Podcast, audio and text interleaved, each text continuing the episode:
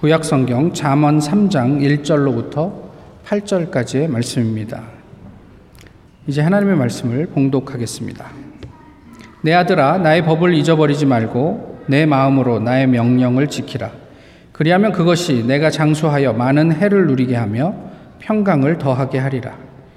인자와 진리가 내게서 떠나지 말게 하고 그것을 내 목에 매며 내 마음판에 새기라. 그리하면 내가 하나님과 사람 앞에서 은총과 귀중히 여김을 받으리라. 너는 마음을 다하여 여호와를 신뢰하고 내 명철을 의지하지 말라. 너는 범사에 그를 인정하라. 그리하면 내 길을 지도하시리라. 스스로 지혜롭게 여기지 말지어다. 여호와를 경외하며 악을 떠날지어다. 이것이 내 몸에 양약이 되어 내 골수를 윤택하게 하리라. 아멘.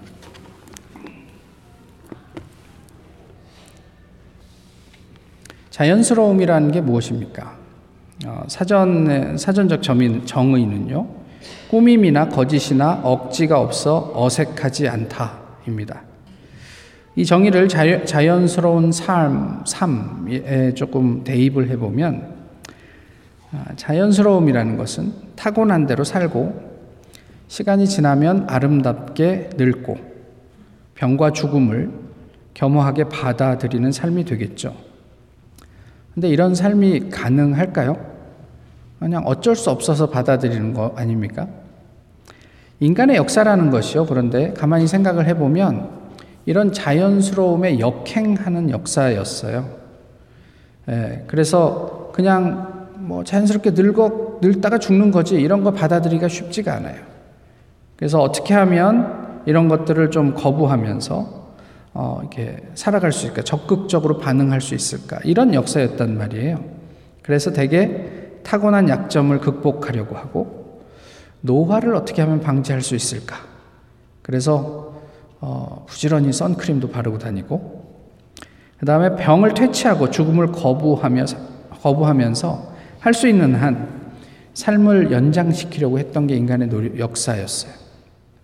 뭐 이것뿐만이 아니죠. 그저 수동적으로 우리에게 닥쳐오는 여러 가지 일들을 받아들이려는 것보다는 어떻게 하면 이것을 이렇게 새롭게 해서 우리한테 유리하게, 유익하게, 뭐 유익이라는 말이 좀, 좀 다를 수 있지만 그렇게 바꾸어 갈 수 있을까? 이게 우리가 살아가는 삶의 방식이란 말이죠. 어쩌면 이것이 인간에게 자연스럽게 이렇게 내재되어 있는 문화가 아닌가 싶은 생각을 해보게 됩니다. 이렇게 생각을 하면 자연스럽다는 것과 인간이 양립할 수 있을까 싶은 생각을 하게 돼요. 그래서 자연스러운 인간이라는 표현이 가능한가 싶은 생각도 합니다. 만약에 가능하다면 그 의미는 무엇일까? 오늘 본문을 통해서 이런 생각들을 해 보게 됩니다. 지난번에 설교 말씀을 나누면서 야곱과 요셉에 대해서 잠시 이제 언급했던 적이 있는데요. 그와 관련해서 어, 조금 더 이야기를 해 보시면은 어, 하나님께서 인간을 창조하신 인류 최초의 인간이 아담이죠. 아담은 어떤 사람이라고 생각을 하세요? 그저 인류 최초의 인간이라는 의미 때문에 아담이 그것의 모든 것을 대신하고 있는 것은 아닌가 싶은 생각도 하지만 사실 아담은 어, 인류 최초의 범죄자이기도 합니다. 그죠? 그래서 아담은 이런 거예요. 하나님께서 완벽하게 창조하셨지만 거기에 만족할 수가 없었어요. 그게 비단 사탄의 유혹이라고 핑계를 댈 수 있고 또는 하나님께서 창조하신 나의 배필, 저 하와라는 여자 때문이었습니다. 라고 이야기할 수, 핑계할 수 있겠지만 어쨌든 아담은 어, 최종적으로 그, 그 하와의 의견을 수용했고 자기가 그렇게 실행을 했던 사람이에요. 그래서 하나님과 같아지기 위해서 노력했고 그 결과는 하나님께서 말씀하신 대로 비참함이었습니다. 근데 그 아담의 아들들, 가인, 가인과 아벨이 있는데 이 가인과 아벨의 이야기를 소, 속에서도 우리가 좀 고민을 하게 되는 거예요. 어차피 하나님께서 아담과 하와를 창조하셨고 그 후손이 가인과 아벨인데 왜 가인과 아벨은 달라졌을까? 도대체 가인과 아벨의 차이는 무엇일까? 이것은 제가 그냥 질문으로만 던져 드리지만 어쨌든 왜 이런 차이가 있어서 어, 안타깝게도 그 하나님께서 창조하셨던 second generation인 가인이 최초의 살인자가 될 수밖에 없었을까? 뭐 이런 생각을 해보게 돼요. 그런데 가인의 이야기를 곰곰이 좀 묵상을 해보면 가인에게서 야곱의 냄새가 좀 나는 것 같아요. 저는 개인적으로 그렇습니다. 그 다음에 이어지는 어 이제 어 유명한 사람이 아브라함인데요. 아브라함은 어 아버지와 함께 갈대 우르를 떠나서 하란까지 이동을 했어요. 아버지는 왜인지 하란에서 더 이상의 여정을 하지 않습니다. 그리고 그 하란에 멈추어 섭니다. 여러 가지 생각을 할 수 있지만 어쨌든 그곳에서 아브라함은 오랫동안 머물게 되고 그 아버지가 죽은 이후에 하나님께서 아버지 데라 대신에 아브라함을 부르세요. 너는 내가 내게 지시할 땅으로 가라.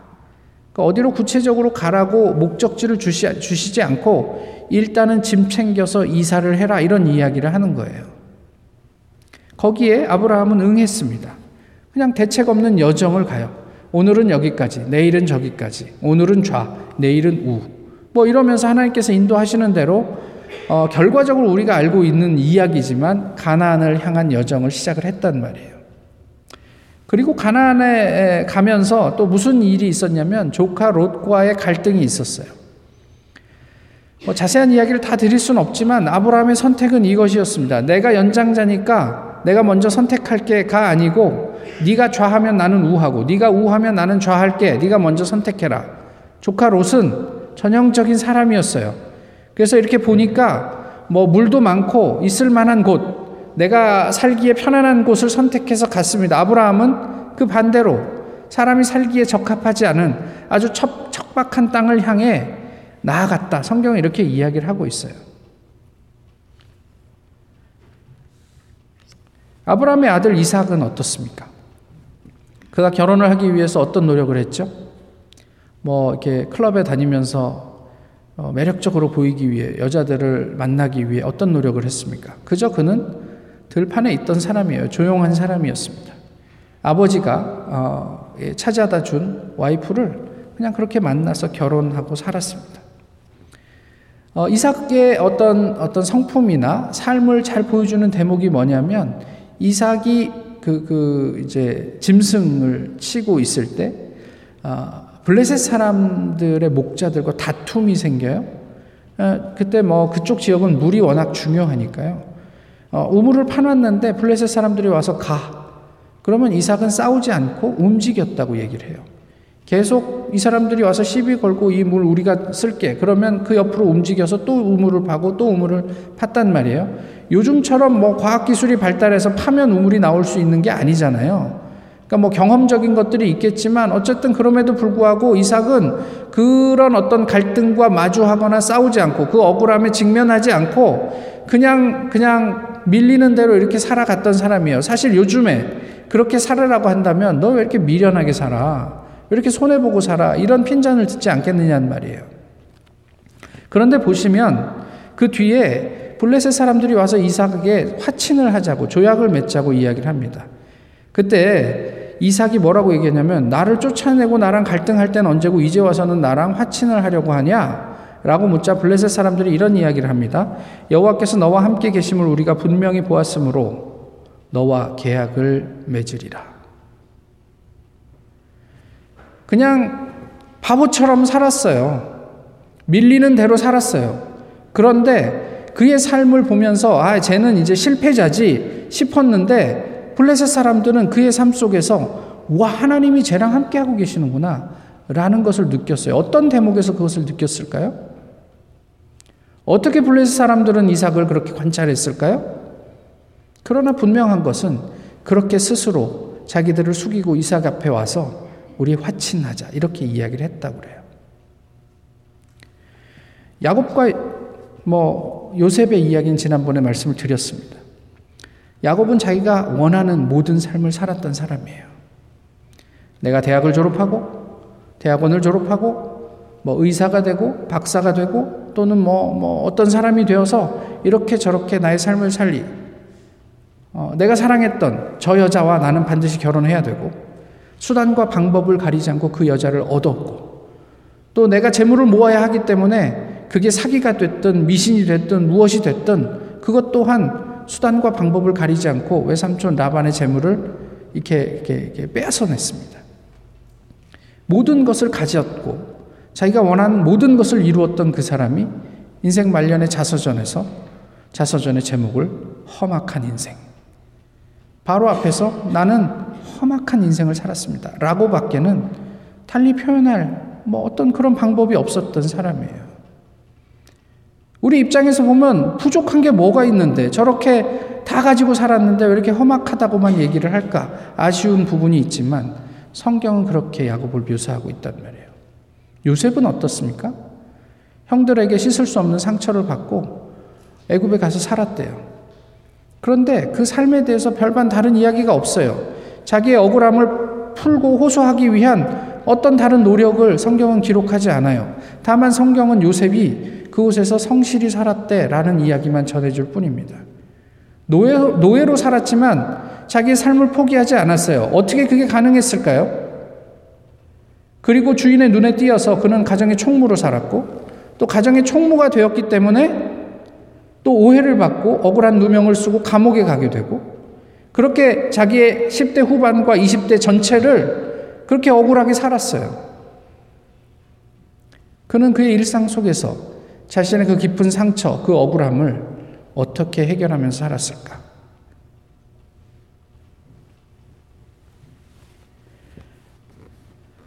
이들의 삶을 보면서 우리의 삶을 돌아봐요. 우리는 어떻게 살고 있습니까? 어떤 인생을 살고 싶느냐는 말이에요. 뭐 제가 이제 몇 명 안 되는 사람들이 예를 들었지만 뭐 아담, 아브라함, 뭐 이삭, 야곱, 요셉 어떤 삶을 살고 싶으세요? 우리는 지금 어떤 길 위에 서 있습니까? 오늘 본문을 한번 보시면 우리가 살고 싶은 어, 정말 살고 싶은 삶을 묘사하고 있어요. 본문 2절에 무슨 이야기를 합니까? 장수와 건강을 이야기해요. 네가 장수하고 건강하게 살 수 있어. 4절은요. 하나님과 사람 앞에서 호의와 최고의 이해를 얻으면 살 수 있어. 이런 얘기예요. 건강하게 오래 살면서 하나님은 물론 사람들이 베푸는 호의를 누리고 모두에게 사랑받는 그런 삶을 살 수, 살게 될 것이야. 이 정도 되면 누구라도 살고 싶은 삶 아니겠어요? 어, 한국에서 지금 요즘 아주 유명세를 타고 있는 분이 있습니다. 그 선생님이 학생들에게 한 이야기를 제가 들려드릴게요.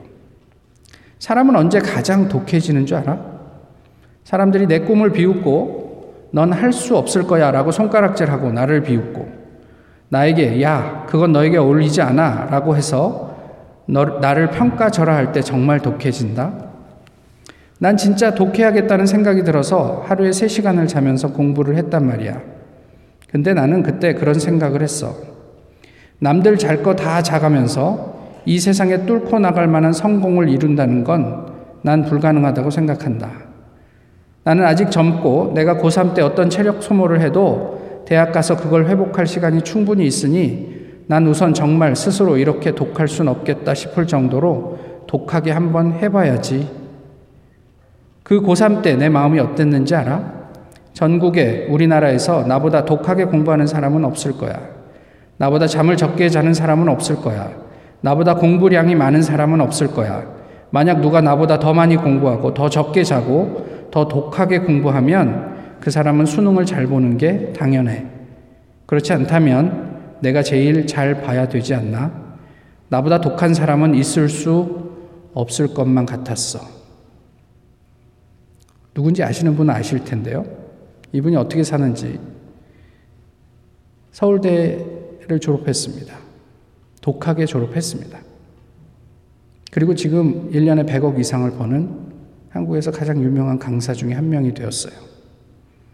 요즘 유명해져서 방송을 타면서 저도 알게 되었는데 그, 이, 이, 이, 이 여인은 요리사를 두고 정원사를 두고 어, 자기 차를 운전하는 기사를 두고 가사 도우미에 헤어나 메이크업 디자이너를 개인적으로 고용해서 두고 그 다음에 옷을 코디해 주는 사람을 두고 수십 명의 조교들을 부리며 현재 자신이 소유한 차가 몇 대가 되는지도 세보지 않을 만큼 많이 가지고 있고 심지어는 우리나라 곳곳에 요트장에다 요트를 사서 갖다 놓고 그 지역을 방문할 때마다 요트를 타고 돌아다니는 사람이에요.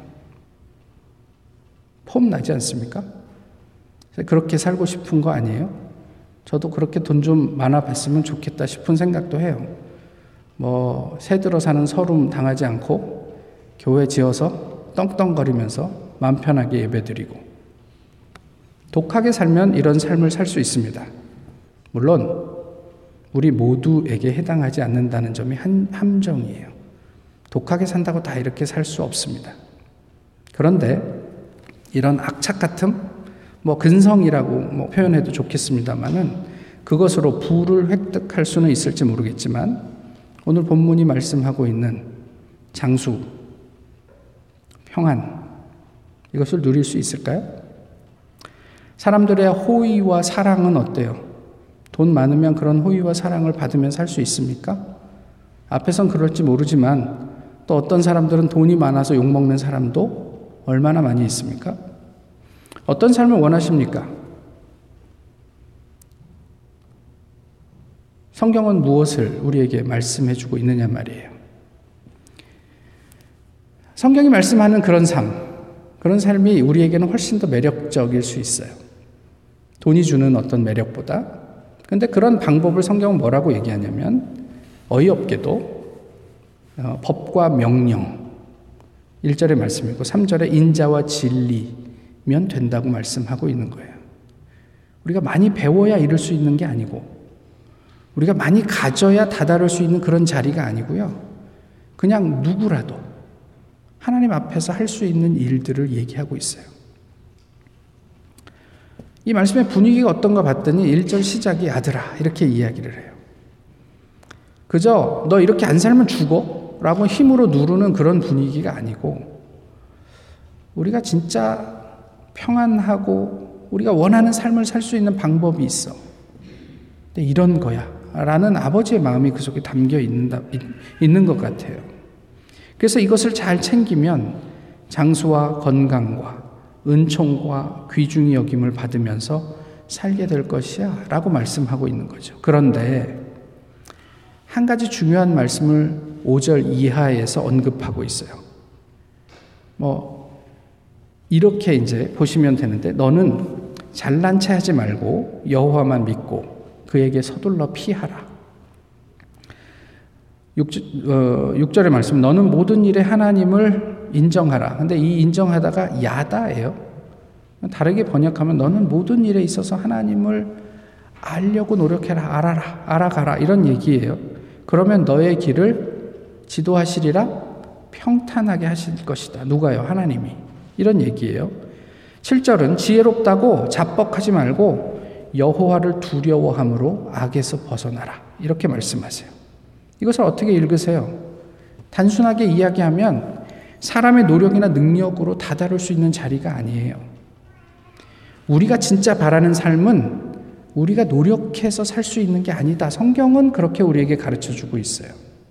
돈이 많아서, 능력이 많아서, 지혜로워서, 뭐 사회적으로 유명해서 우리가 원하는 삶을 살 수 있다. 성경은 그렇게 말씀하지 않는단 말이에요. 저는 2018년 죽음의 고비를 만났습니다. 모든 강의를 진행할 수 없을 정도로 건강이 악화되었습니다. 생각해보니 정말 저는 최악의 실수를 했더라고요. 피곤에 지친 고3 수험생들에게 하루에 3시간 자도 죽지 않는다고 죽을 각오로 공부를 하라고 다그치고 왜 자기 먹는 양, 먹는 것도 컨트롤 못하냐며 다그쳤더라고요. 큰 후회가 밀려왔습니다. 가족들과 삶의 마지막일지도 모르는 시간을 보내기 위해 제주도에 갔습니다. 한두 달의 휴식과 같은 깊은 잠, 아, 한두 달의 휴식과 깊은 잠, 그리고 인생에 대한 진지한 성찰, 그리고 건강한 여유는 제게 기적적인 회복을 가져다 주더라고요. 지난 삶에서 이렇게 단 한두 달만이라도 휴식을 줬다면 저는 그 단순한 사실을 죽음의 문턱까지 가서야 깨닫게 되었습니다. 많은 사람들은 아직 자신이 성공하지 못한 이유가 뼈를 깎는 노력을 하지 않았기 때문이라고 생각하며 자책하기도 합니다. 하지만 절대로 잊지 않으셨으면 좋겠습니다. 뼈를 깎는 노력은 반드시 실패한다는 것을요. 조금 전에 소개해준, 소개해드린 이지영 그 일타 강사의 이야기예요. 제가 이 이야기를 접하고 어, 깜짝 놀랐습니다. 이 이런 이야기와는 어울리지 않을 것 같은 사람이 이런 고백을 하고 있더라고요. 100억 이상의 벌이로 알 수 없었던 것. 그것을 죽음 앞에서 알게 되었습니다. 뭐, 셀 필요도 느끼지 못할 만큼 많은 소유를 가지고 어, 있으면서 그것을 통해서도 깨닫지 못했던 것을 병을 얻고 나서야 깨닫게 되었단 말이에요. 그런데요, 굳이 죽음을 각오하고 노력해서 1년에 100억을 버는 사람이 되고 나서 뼈를 깎는 노력은 반드시 실패한다라는 것을 알아야 할까요? 하나님을 알면 살게 되는 생명과 평안, 사랑을 왜 우리는 굳이 엉뚱한 길에서 찾으려고 하느냐는 말이에요. 그러면서 지금도 우리는 여전히 우리를 다그치고 우리의 자녀들을 다그치고 있잖아요. 네가 성공해야 돼. 그게 길이야. 그래야 세상 사람들에게 무시받지 않고 무시당하지 않고 네가 떵떵거리면서 자신감 있게 살 수 있어. 성경은 우리에게 그런 이야기를 하시질 않아요. 하나님의 법과 말씀, 인자와 진리를 말씀하고 계세요. 부자로 살고 싶으시죠? 왜 아닌 척 하세요? 저도 그러고 싶습니다. 유력한 사람으로 살고 싶으시잖아요. 그래서 공부도 하고 그런 거 아니에요? 저도 그러고 싶습니다. 이것이 우리의 신앙과 배치됩니까? 부자로 사는 것, 유력자로 사는 게 배치됩니까? 아니요, 전혀 그렇지 않아요. 그렇게 살아도 괜찮습니다. 신앙과 반대되는 길이 아니에요. 그렇지만 부유하고 유력하다고 다 평안하지는 않아요. 부유하고 유력하다고 다 장수하지는 않아요. 부유하고 유력하다고 하나님과 사람으로부터 호의를 누리고 귀중하게 여김을 받지는 못해요.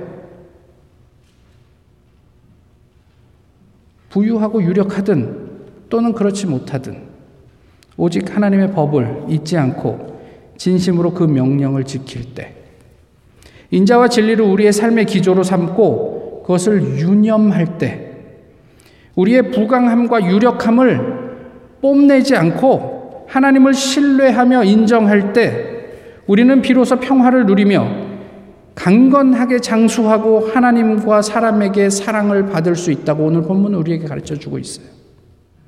아버지가 아들에게 하고 싶은 말이에요. 왜 그러냐면 그것이 우리 몸을 치료하기 때문이라고 말씀하세요. 오늘 본문에 양약이라고 번역된 단어는요, 라파예요, 라파. 여호와 라파. 이게 무슨 뜻이죠? 치료하시는 하나님. 죄 때문에 어그러진 우리를 하나님께서 치료하세요. 그리고 우리가 건강하게, 평안을 누리게, 장수하게, 세상 가운데 하나님의 자녀로 넉넉하게 살 수 있도록 책임지시겠다. 이게 오늘 본문의 말씀이에요. 세리장 사개오가 예수님을 찾았던 그 이유를 잘 생각해 보세요. 묵상해 보셔요. 요번 한 주간의 묵상에 뭐 어떤 화두가 되어도 좋겠다 싶습니다. 세리장이에요. 돈으로는 뭐 누구와도 비교해도 빠지지 않는 사람이에요. 이 이지영 강사와 비교해도 빠지지 않을 만큼 부자예요.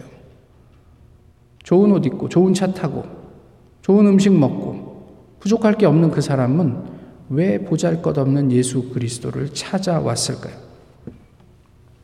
예수님께서 죽음의 길로 나가기 직전 삭개오는 예수님을 만났습니다. 왜 그는 예수가 필요했을까?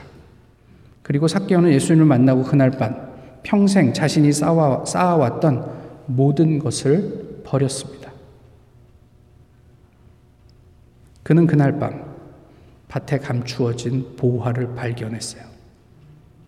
그를 예수 앞으로 이끌었던 내적인 동인, 결핍, 그것은 무엇이었을까?